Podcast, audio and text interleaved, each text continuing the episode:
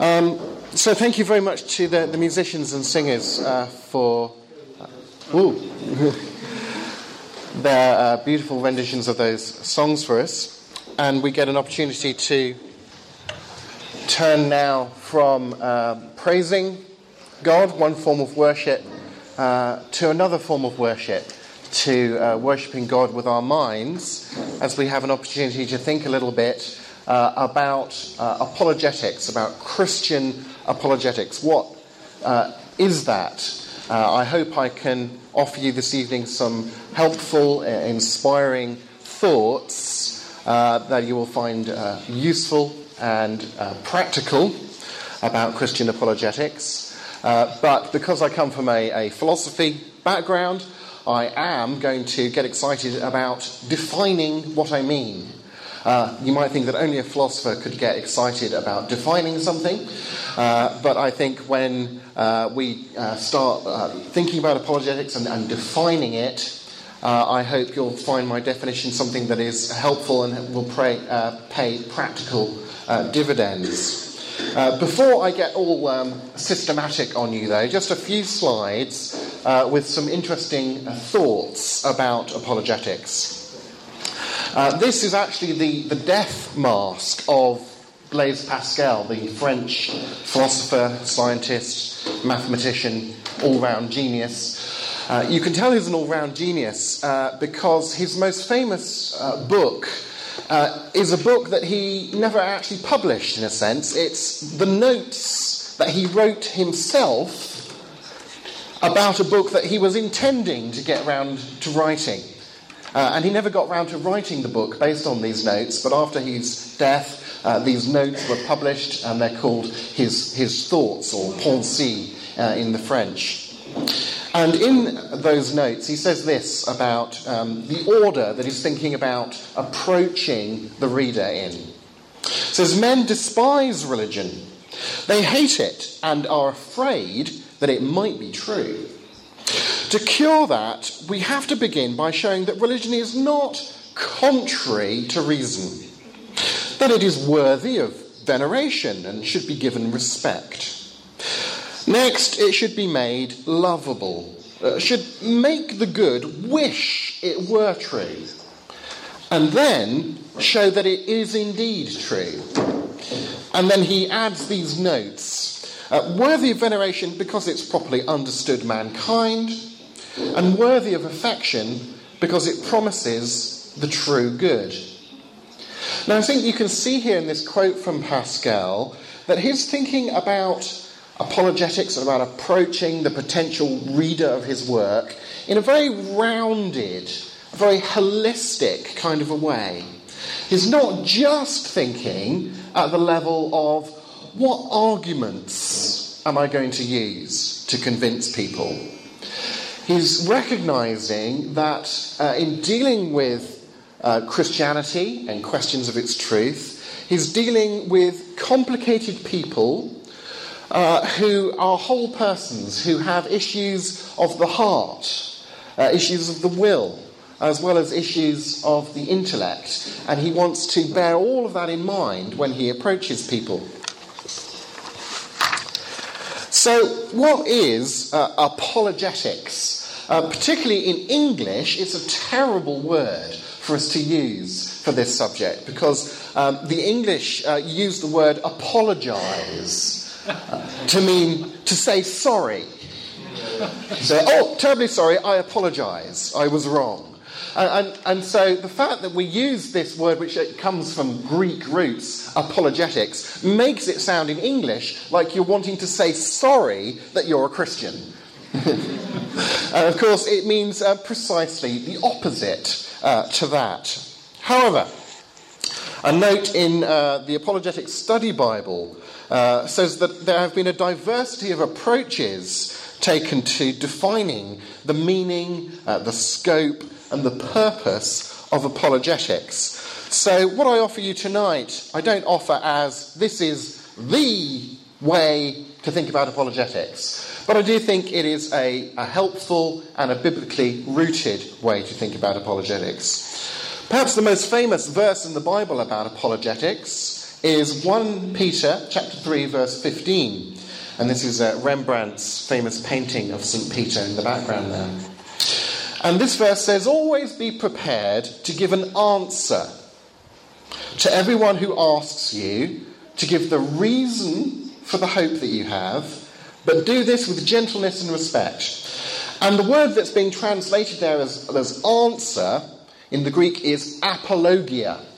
And it's a term uh, that Peter has taken from the legal system.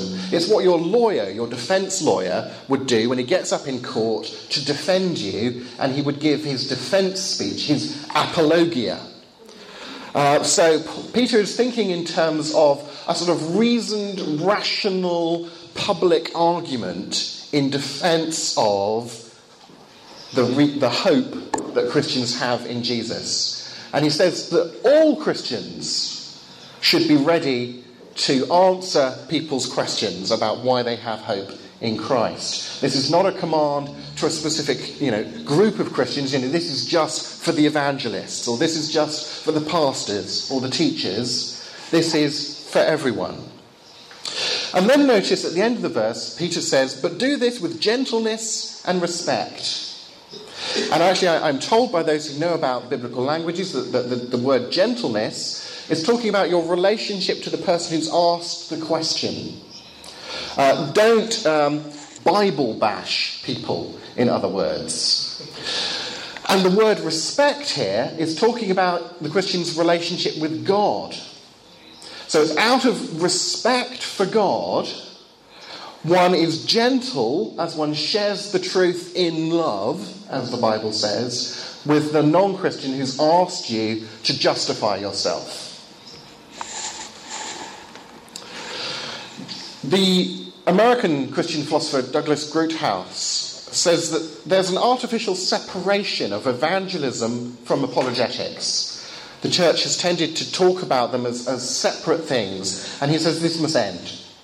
The Apostle Paul, he says, serves as a model for us in that he both proclaimed and defended the gospel in the book of Acts.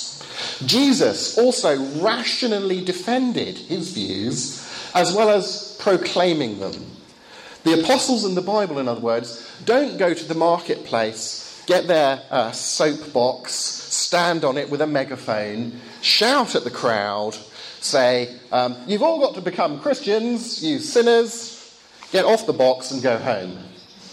That is not what you find them doing. You find uh, Paul being described as dialoguing with people in the marketplace. Uh, in places like Athens, entering into conversations where he's uh, learning about and understanding the people that he's in conversation with. He's having a, a gentleness and a love for them and their culture um, that helps him to communicate the gospel to them.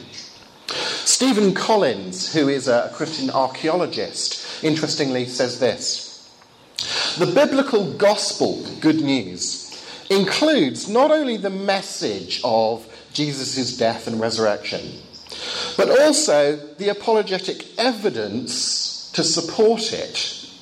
The gospel isn't fully communicated apart from the supporting evidence. Sometimes you will uh, come across people who have the idea that apologetics uh, doesn't work. Uh, you may hear the phrase, uh, you can't argue someone into the kingdom of God. And yeah, okay, I know what that phrase means. Uh, it's a bit like the English saying, you can lead a horse to water, but you can't make it drink. Uh, so there's a certain truth to this, um, but it's, it's overly simplistic and uh, when used as an excuse not to engage in apologetics, it's a really bad excuse. Um, just to share one example from my, from my own experience, I, I received an email uh, out of the blue uh, from a student in Venezuela. I've never been to Venezuela, but evidently some of my books have made it there. And this student said this as a graduate student of philosophy, I'm an eager reader of your books and online articles, which have been instrumental in my rejection of agnosticism and naturalism, and have contributed strongly to make me a newborn Christian. Now, see, I, I'm not saying I converted her. I'm not saying apologetics and arguments brought her into the kingdom of God. That's overly simplistic.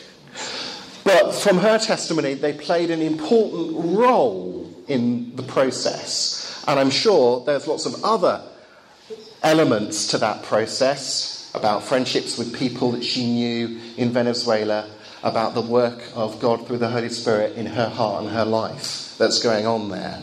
Um, but apologetics is a biblical part of the process of evangelism. And apologetics is, yes, it is rational, but it is relational as well. And I think that the emphasis that we've had culturally on apologetics as it's all about rationality and arguments uh, and so on, um, stereotypically, and I, I, I, venture where angels fear to tread, but stereotypically, that's meant that it's been a subject that has traditionally appealed more to men in churches than to women. And I think that's, again, a, a, a, a misunderstanding, in a sense, of apologetics. Uh, and a wrong view of it. And I, I'm really encouraged to see lots of women here in the audience.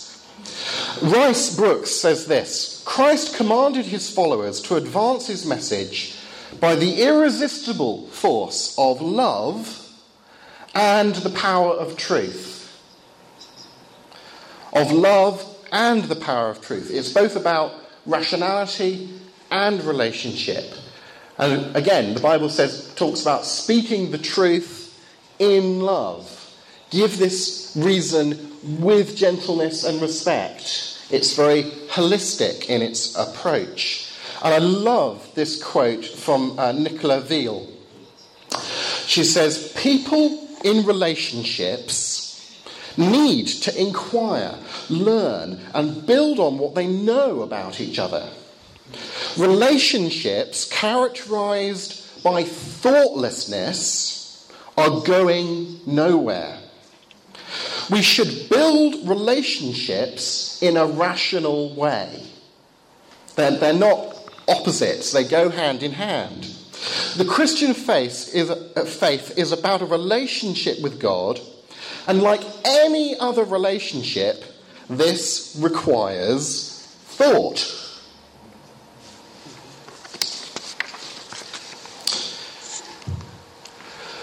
What about apologetics and spiritual warfare? Or is it apologetics or spiritual warfare? Or what's, what's the relationship here? Well, I would say apologetics is spiritual warfare. 2 Corinthians 10, verses 4 to 5. The weapons we fight with are not the weapons of the world, not swords and spears and so on. On the contrary, they, the weapons we fight with, have the divine power to demolish strongholds. Now, clearly, that's not thinking in terms of like castles, because he's not talking about worldly warfare. He's thinking about strongholds of the mind, of ideas that are opposed to the kingdom of God.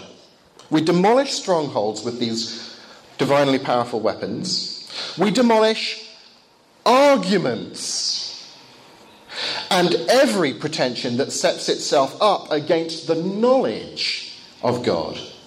And we take captive every thought to make it obedient to Christ. So, apologetics is spiritual warfare. Francis Schaeffer has already been uh, mentioned once in this conference. Said that the purpose of apologetics is not just to win an argument or a discussion but that the people with whom we are in contact may become Christians and then live under the lordship of Christ. He said he was only interested in, in one kind of apologetics, the kind that leads in two directions. One direction is to lead people to Christ as Saviour, but the other is that after they're Christians, for them to realize the lordship of Christ in their whole life. So they've become disciples of Christ, which includes wanting to be uh, partakers of the Great Commission and being uh, ready to give a reason for the hope that is within them. So, those are a few perhaps apparently random thoughts. Now I get a little bit more systematic on you. Um, I'm going to give you a definition woo, of apologetics. There are three clauses to this definition, and each of these clauses contains three really important ideas. So by the end of this evening, I will have given you nine ideas. So I know I'm, I'm dishing a lot out to you, uh, but we'll take it a step at a time. And I think by the time we come back to this definition uh, at the end, I think you'll have a really good framework in mind that is actually helpful in the process of engaging in apologetics. You know, if you just define apologetics in a very simplistic way as something like um, giving the evidence for believing in Jesus, then when you're engaged in doing apologetics and evangelism, or as some people uh, are now moving to call it persuasive evangelism. That marries the two together persuasive evangelism. Um, you think, oh, well, what do I do in this situation? Oh, I ought to give the evidence. Well, yeah. um, but what evidence? How? How do you engage in that? What, what's your you know, approach going to be? It's, it's not very helpful as a definition. And I think this one is at least a bit more helpful. So, thinking about it, I reckon that apologetics is, is the art, it's not a science, it's the art of persuasively advocating Christian spirituality across spiritualities. Doing that through the responsible use of rhetoric as being objectively true and good and beautiful. So, not just saying Christianity is true, you're saying it's also good and it's beautiful. So we'll need to um, highlight uh, what we think about spirituality, Christian spirituality, and then uh, what we mean by these terms uh, of rhetoric, and there's three elements to that, and then the, the three terms of, of truth and goodness and beauty. So, here we go. Find where I am in my notes. Right. Um, has anyone ever seen the, the famous uh, early German sci fi film Metropolis? Uh, if you like sci fi cinema, it's uh, well worth tracking down, particularly the latest version that they've uh, found new bits. Um, after its initial release, it was heavily edited down, and then gradually people find more and more bits of the film and cobble it together. And um, over time, over my lifetime, um, the film has become a lot more understandable as to what the heck it's going on about um, because we found more of the film. And I was watching it recently and I suddenly realized that the plot of Fritz Lang's Metropolis chimes very much with what I think about spirituality. And the film begins and ends with this inter- interesting quotation. Uh, the mediator between the head and the hands must be the heart. Now, the film applies that to social philosophy. It's thinking about how should society be justly ordered. But that gives us an in to thinking about spirituality. I think spirituality is about the head and the heart and the hands, if you like. It is how you relate to reality through the combination of what you think is true and false about reality, uh, your attitudes towards what you think is true and false about reality, whether you're positive about the fact that you think there's a God, or like the demons, you believe but tremble because you have a very negative attitude towards God. And the combination of what you think is, is real and, and how that affects you, how that moves you and engages your heart, will lead you to behave and act in certain ways. So, for example, because you believe that there is a God who listens to prayers, who loves you, and so on, and you're positively disposed towards him, you might bother spending some time praying to God. Why on earth would you bother spending much time praying to God if you were pretty sure that he didn't exist? Or if you thought, well, maybe he exists, but he hates me. You know? So, what we think and how our hearts react to it work out in our actions and behaviors in the world. So, spirituality is a way of relating to reality through the combination of your beliefs, your attitudes, and your actions. And it becomes a sort of self reinforcing feedback loop, if you like. You can put it like this. Um, because I believe certain things, I have certain attitudes, I behave in a certain way, I do things like go to church. But because I go to church, that tends to give me opportunities to reinforce my beliefs about reality. So my beliefs get stronger, and my heart grows warmer towards the Lord as I worship Him, and so on. And that leads me to wanting to do more for Him, and so on. So it's self reinforcing. And you could see that that's kind of true of any spirituality. Any spirituality is going to have some beliefs, some attitudes, some characteristic ways of behaving because of that. You know, an atheist, you could say, has a spirituality. There'll even be some overlap between an atheist's spirituality and a Christian's spirituality. But there'll be crucial differences in all three of those areas, perhaps. A Buddhist has a spirituality, but they will fill in those categories in different ways than a Christian or an atheist might do. So, when it comes to Christian spirituality, it is, of course, a Christ centered and directed form of spirituality. And of course, it wasn't me that came up with this head, hearts, and hand idea, it was God. And Jesus seems to have got there before me in telling us about it. His answer to the question about the greatest commandment was that we should love God with of our heart, with all your mind, and with all your strength. It's put in slightly different ways in, in the different gospel reports of it.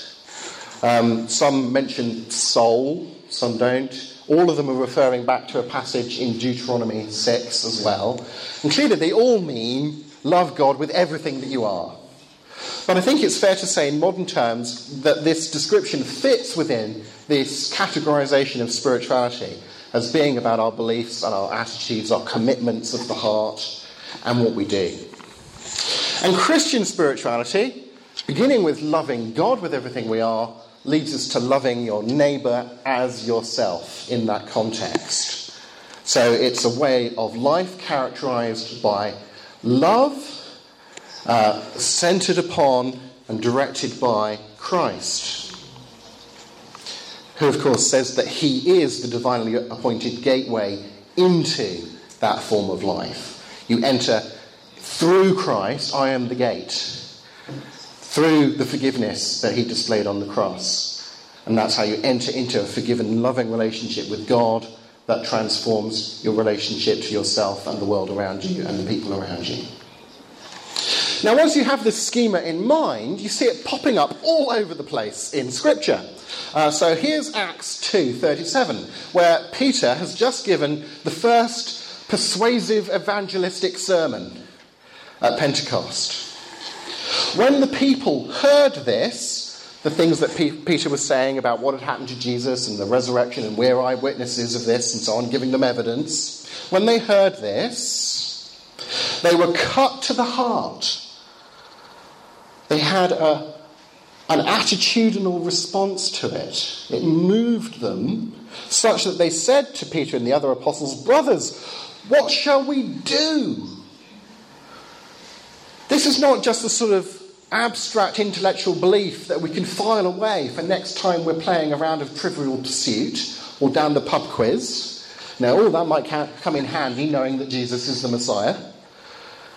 If you really think that that's true, it's, it's something that's got to affect you, positively or negatively, and going to lead you to, to acting for or against it.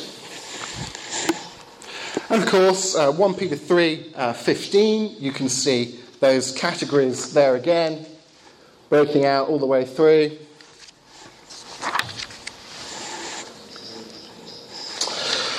So that's about spirituality and Christian spirituality.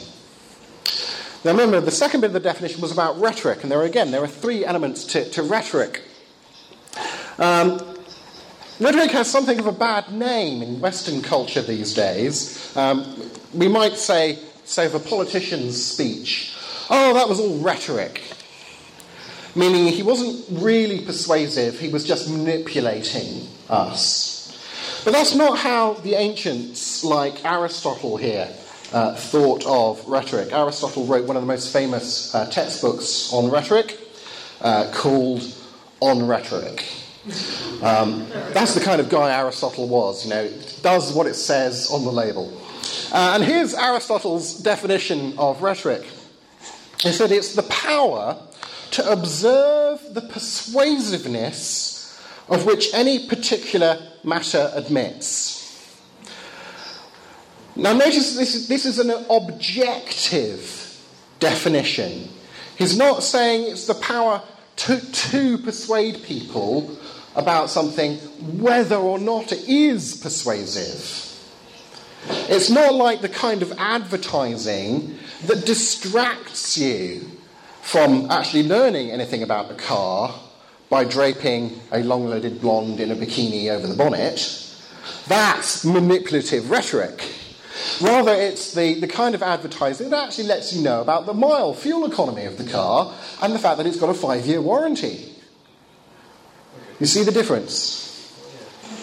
So, rhetoric is about noticing what really is persuasive about something and then helping your audience to notice that persuasive thing. So you're kind of acting as an, as an introduction agency between your audience and the subject matter. And Aristotle said this Of the modes, the ways of persuasion furnished by the spoken word, there are three kinds. The first kind, which comes from the Greek word ethos, depends on the personal character of the speaker, their, their goodness, if you like. Do they come across to you like a used car salesman? Does that translate? Used car salesman who's just trying to uh, flog you a car that's probably been bolted together by three that came in yesterday? Uh, or does he seem like a reliable, honest, trustworthy person that you're getting this information from?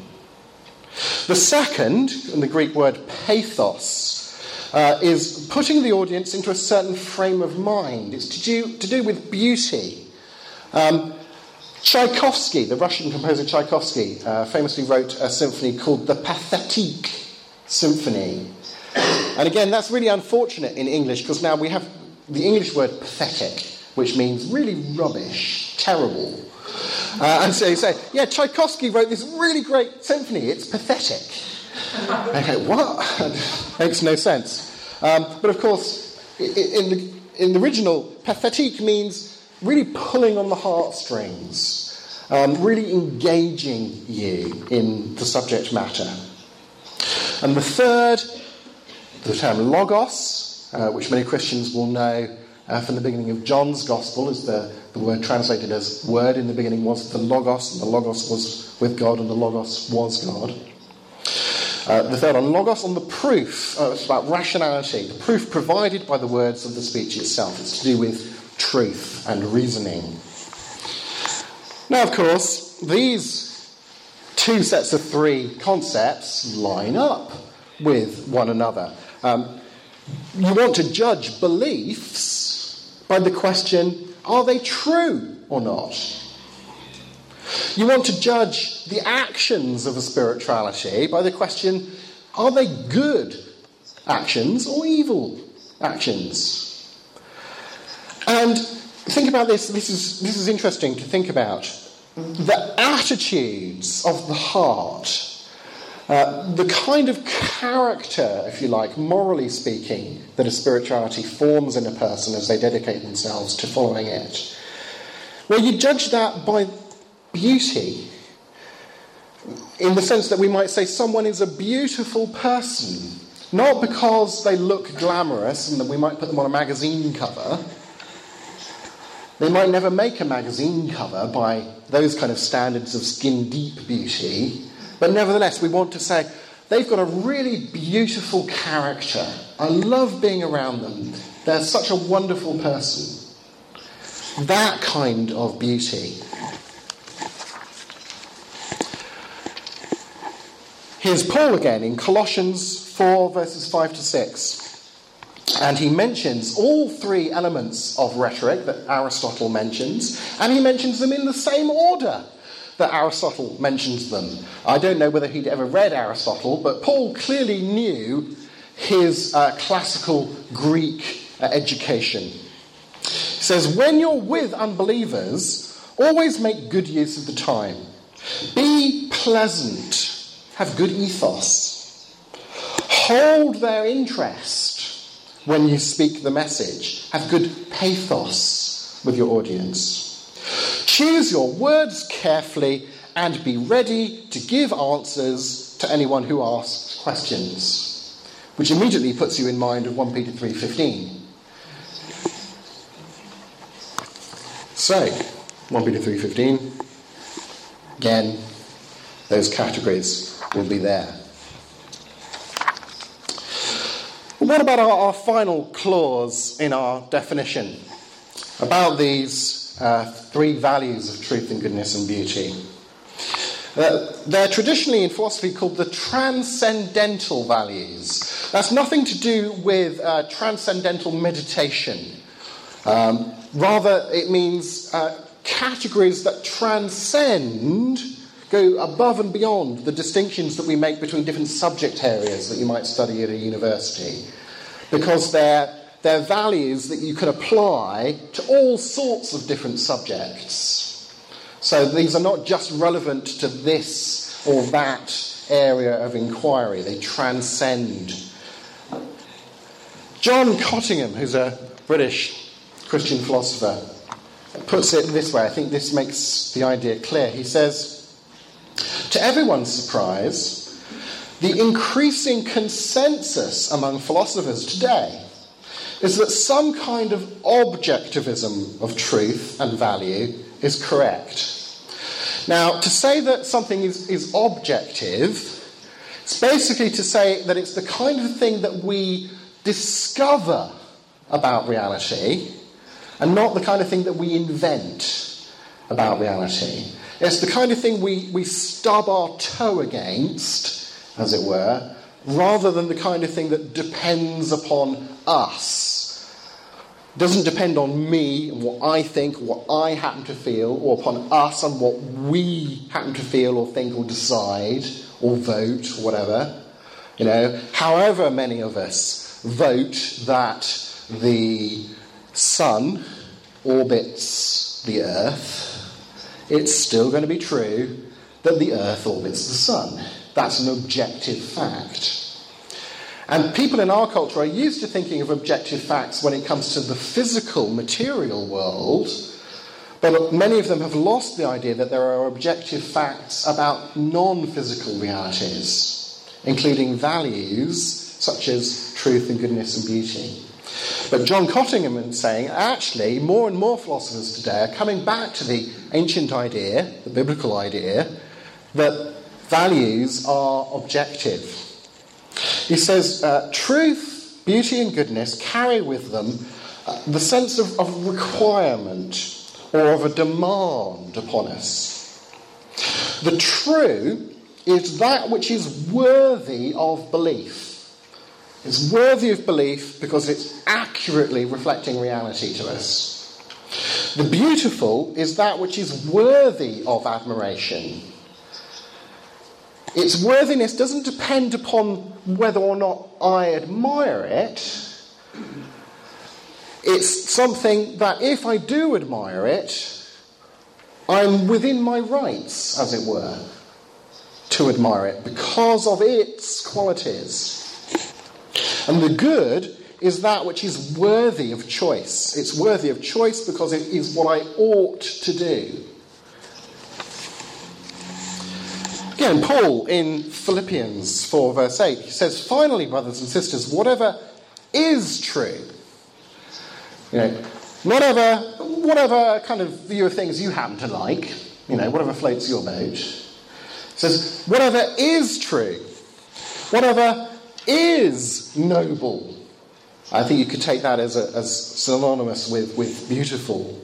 Whatever is right, um, whatever is pure, whatever is lovely, whatever is admirable. If anything is excellent or praiseworthy, think about such things. So, by the time you've gone through these three clauses of our definition and noticed that they each have three concepts and that they all line up with each other and there's a relationship here between them, you notice that you can plot it all in a fantastic three by three graph like this, uh, which, is, which is pleasant. Um, so, you're thinking in terms of spiritualities there's Christian spirituality and there are non Christian spiritualities.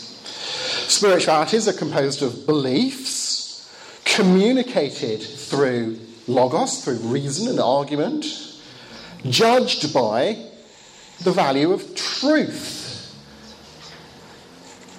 And the attitudes, the heart responses of a spirituality are communicated through pathos and judged by the value of beauty. And the actions of a spirituality are communicated through the ethos, the character that it forms, and so on. Uh, and judged by the value of, of goodness. You can see there's actually a sort of a, quite an overlap between um, the heart and the actions, the ethos and the pathos, uh, undergirded by the Logos. So, now when we come back to that definition, it'll all click into place for you that apologetics is the art of persuasively advocating Christian spirituality across spiritualities through the responsible use of rhetoric, good rhetoric, objective rhetoric, not manipulation, as being objectively true and good and beautiful.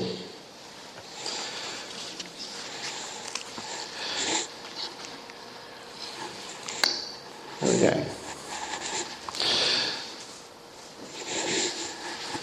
Now, faced with that kind of a vision of what apologetics is and the kind of role that it plays within the life of a Christian disciple, I'm tempted to sort of, on the one hand, say, wow, how brilliant, how exciting, how thrilling. And on the other hand, to take a big gulp and go, good grief. And I'm sure that you might feel the same way. Um, you could say, I guess, that apologetics is a weighty joy in life. And isn't it the, the weightiest things in life that are actually the source of the most deep joys, anyway? Um, ask anyone in a marriage, I'm sure. Apologetics isn't merely an act of loving service to God and to neighbour Think of Mark 12:30, 1 Peter 3:15 again. But it's something that's actually good for our own spiritual maturity as well. I think that just as spiritual maturity should produce an enthusiasm for apologetics, for persuasive evangelism, for loving other people by trying to, as winsomely and convincingly as possible, share the most important thing in life to you with them. So I think an enthusiasm for apologetics should lead to greater spiritual maturity. Have a look at uh, Colossians 4 4 to 6. And here's a fantastic quote from the English theologian Alister McGrath. He's a, a prolific author. Sometimes I think he must have a, a, basement full of clones of himself who are just producing books. I don't know how he does it. Um, but here's what he uh, says, and I think this uh, encapsulates uh, how I feel about the, the, the vision that I, would love you to, to grasp hold of for apologetics in the life of the church. McGrath says we cannot allow Christ to reign in our hearts if he does not also guide our thinking. The discipleship of the mind is just as important as any other part of the process by which we grow in our faith. We must see ourselves as, standard bearers for the spiritual, ethical, imaginative, intellectual vitality of the Christian faith. Working out why we believe that certain things are true and what difference they make to the way we live our lives. Above all, we must expand our vision of the Christian gospel. It is not just uh, an eternal fire insurance policy. There is a lot more to it. Apologetics involves enabling people to glimpse for themselves, to glimpse something of the glory and the beauty, the objective beauty, let me add, of God. True apologetics engages not only the mind, but also the heart, and we impoverish the gospel if we neglect the impact it has on all of our God given faculties. The gospel is a multifaceted diamond reflecting the beauty of the light of God into the whole of our life. And through us, everything in God's world that we come into contact with. Finally, McGrath says this We are thus called upon to demonstrate and to embody the truth, beauty, and goodness of faith. We can't be at one step removed from this apologetics. It's something that has to be capturing us in our discipleship to Christ. Um, we're caught up in Christ, and part of that will be wanting to share Him with people in this biblical, responsible, loving relational, rational, true, good, and beautiful manner. Let me end with just suggesting five uh, practical first steps in apologetics. You can study and pray into relevant scriptures, and we've looked at a lot that are in that list there this evening. Um, but that would be a really good um, theme for our Bible study group to look at some of these scriptures and think about them. We need to foster an appropriate openness about our own doubts and questions about the truth and goodness and beauty of Christianity. Because we always need to seek honest answers to honest questions. Now, anyone who's engaged in apologetics will know that sometimes questions that people ask are not honest. They're just a smokescreen. Um, they're not waiting for you to answer that question before they've fired off five more in the hopes that you'll never get around to answering them. But that is not that is not always the case. People do have honest questions, and as Francis Schaeffer said, we need to give honest answers to honest questions, and we need to be honest with ourselves first and foremost, if we're going to be doing that, because we need to be authentic, because love cares about truth, and not just sweeping issues under the carpet, but loving one another and being, being, feeling safe enough in the love of the Christian community to be able to say things like, Do you know, I find this passage of scripture here really difficult. Really difficult to understand, really difficult to believe or really morally difficult? how can I believe that that's true, or that that's good, or that that is beautiful? Um, and being open and honest about that. Um, something I sometimes say to non Christian audiences when I'm speaking to them about, about thinking about these big worldview issues and choosing a worldview, choosing a spirituality. I tell them not to look for the perfect worldview with no problems, no issues. Um, because even given that God reveals to us through the Bible an infallible word, our finite human understanding of that word is not infallible. We get things wrong, we learn, uh, the church develops its theology over time, we develop our understanding of reality in science, and the queen of sciences, as Thomas Aquinas said, is theology. Um, so there is a process of learning and development going on there. And we need to be open and honest about that and not try and look for the worldview that has everything buttoned down, everything answered. You're not going to find it. But what you can look for is the worldview that seems to have the fewest, the least significant problems. I'm always reminded of St. Peter's question to Jesus Lord, where else shall we go? Okay, there might be some difficulties in how I understand the world when I look at it in a Christian way. But I think those difficulties pale into insignificance when I compare it to the difficulties that I'd have with trying to look at the world through the lenses of a materialistic worldview or a pantheistic worldview and so on. And that's good to bear in mind um, that seeking the truth, we're fallible and it's a, it's a comparative exercise rather than setting the bar so high that you're never going to find anything that satisfies you. Learn without ceasing at an appropriate level. Remember I said 1 Peter 3:15 is addressed to all Christians. But of course, different Christians have different capacities, different levels of, of intellect. Let's face it. You know, um, and indeed Paul and the New Testament says it's a good thing that the, the gospel is not just revealed to the intellectuals, isn't it? God has chosen the foolish things in the world's eyes uh, to shame them, and so on. Um, and yet he also says, don't be childish in your thinking, mature in your understanding.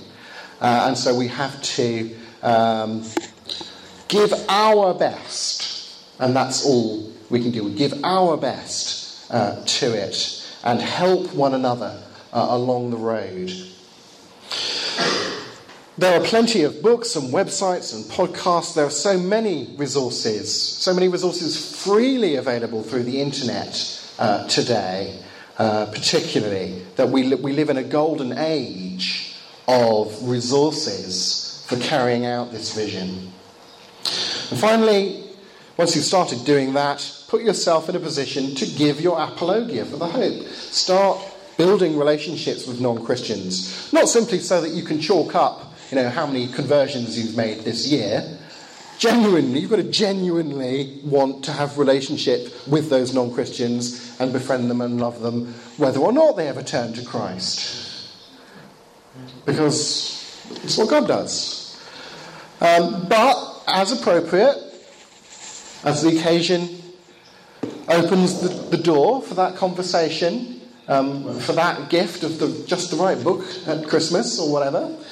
Take those opportunities. Uh, when people ask you a question, have a go at giving an answer, at saying something, something positive about the truth and goodness and beauty of Christianity and your experience of it and how it affects your whole life, including the life of your mind.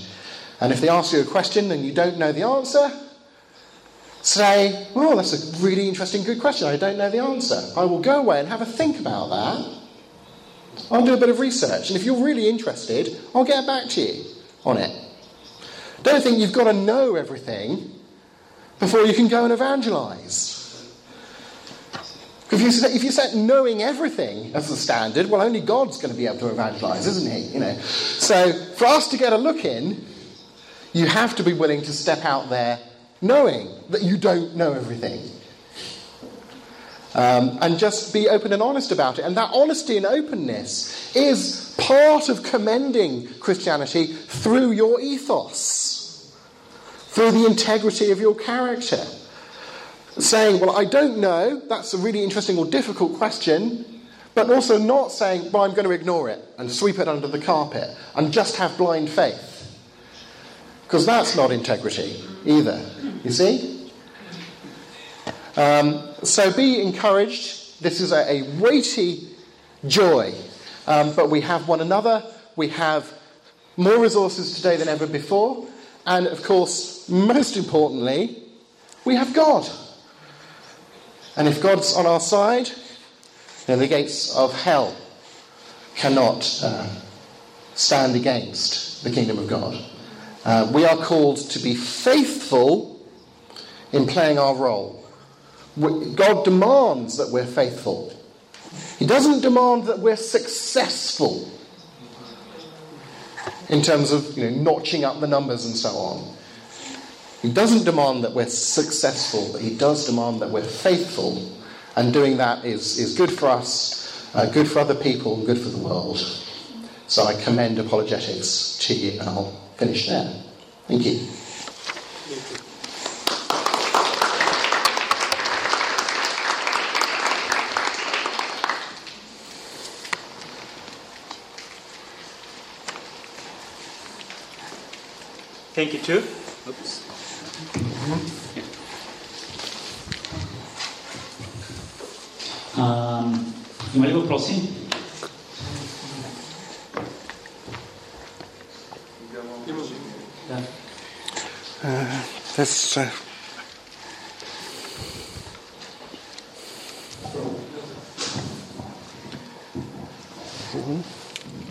На български или на английски да бъде зададен въпрос?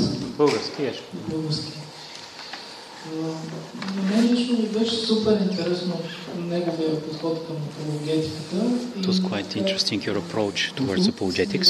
And I want to ask you, какво е какво е предизвикателството на постмодерното мислене към what is the challenges the postmodern um, thinking towards uh, Christian apologetics? И трябва ли нещо да променим в нашите методи, в нашето отношение към хората, в които много често имат такова мислене? And should we uh, do something to change uh, people who have such uh, thinking? That, that's a really interesting question. Um,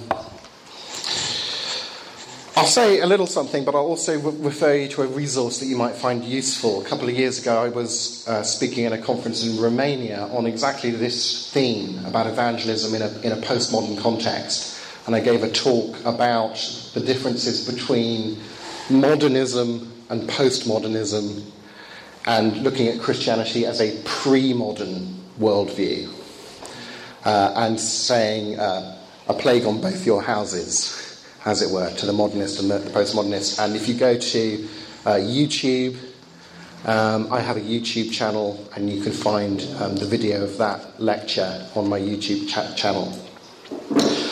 Um, I think that postmodernism is, is dying out.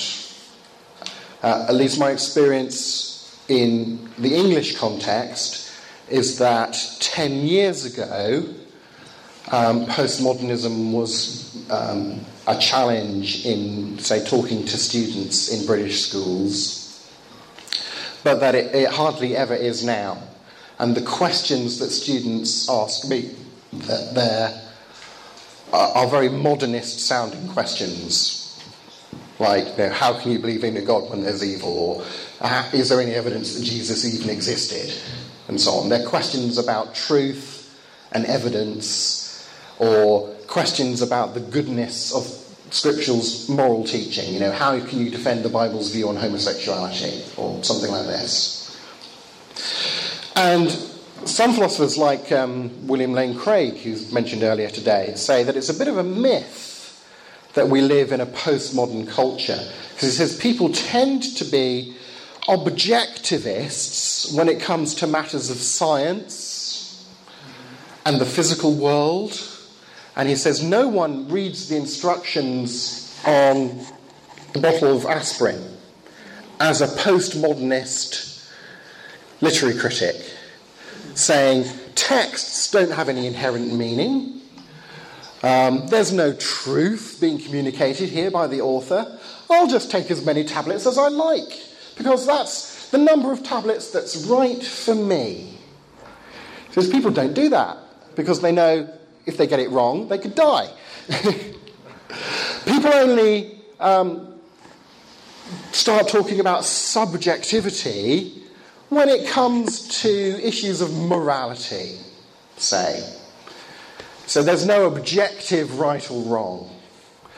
But Bill Craig points out that's not actually postmodernism, that's a very modernistic view. That's right back to, say, the, the logical positivist school of, of philosophy in the, in the 1920s, who said uh, the, only, the only language that even has any meaning is the kind of language that you can check out with your five senses.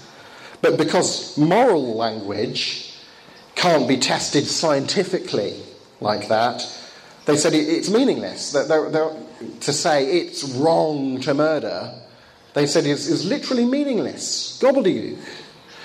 Um, but as John Cottingham, the quote I had from John Cottingham, saying, well, that's all blown over. Um, questions of, of, truth and goodness and, and even the objectivity, objectivity of beauty are coming back into vogue among Western philosophers. Um, and I think it's only a few very extreme um, thinkers who really have a kind of postmodern view, who will really deny all um, truth as well as, as value, who will say that there is no uh, factual reality, that language doesn't connect us with truth or reality. Um, everything is relative. Um, and to such people, the question to ask when they tell you that view, when they try and communicate to you using language their view that it is true that language cannot communicate truth.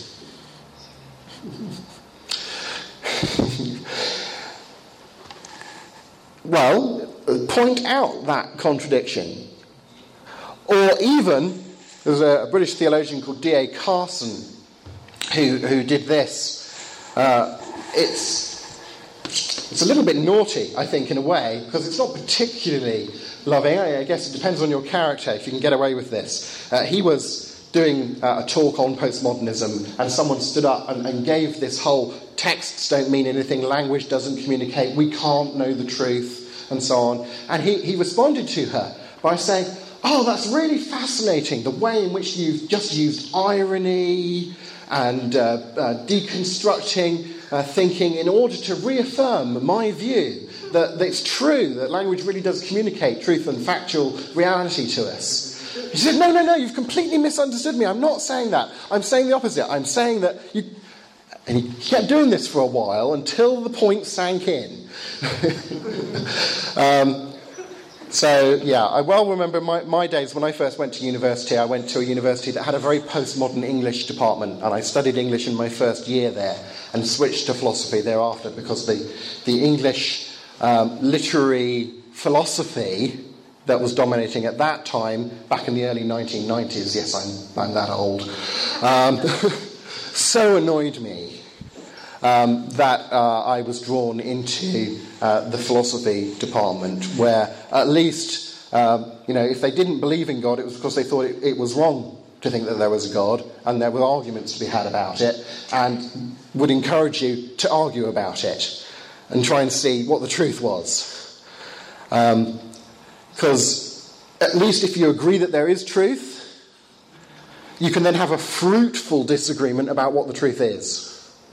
if you don't think that there's any such thing as truth, well, you can't have a fru- fruitful disagreement about anything, including the fact that you can't have a fruitful disagreement with anyone about whether or not there's truth. Um, so I point that out to people and basically say, look, do you want to take part in this conversation? In which case, you have to take on board the fact that you are assuming certain things about truth and reality. And we do have some common ground to build upon. And you know that really in your heart of hearts, don't you? And we know they know that because they're built in the image of God. Um, or, you know, go away and come back when you've had a little think. Go to the naughty step. yeah. Добре, стана интересно. Други въпроси?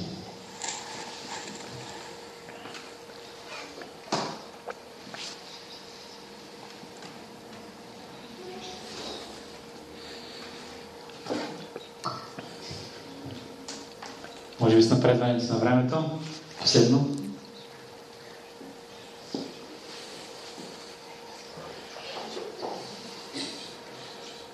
Окей, а, ще приключваме. А, говорителите са на разположение и след а, лекциите. Можете да проведете колкото си разговори искате с тях.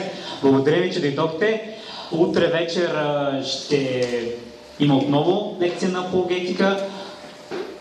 Утре сутринта конференцията продължава в 8.45. Искрено ви моля за точност. А, ще има бонуси, за които да бъдат точно. А, Добре, пожелаваме приятна вечер. Бог да бъде с вас. До скоро. Thank you.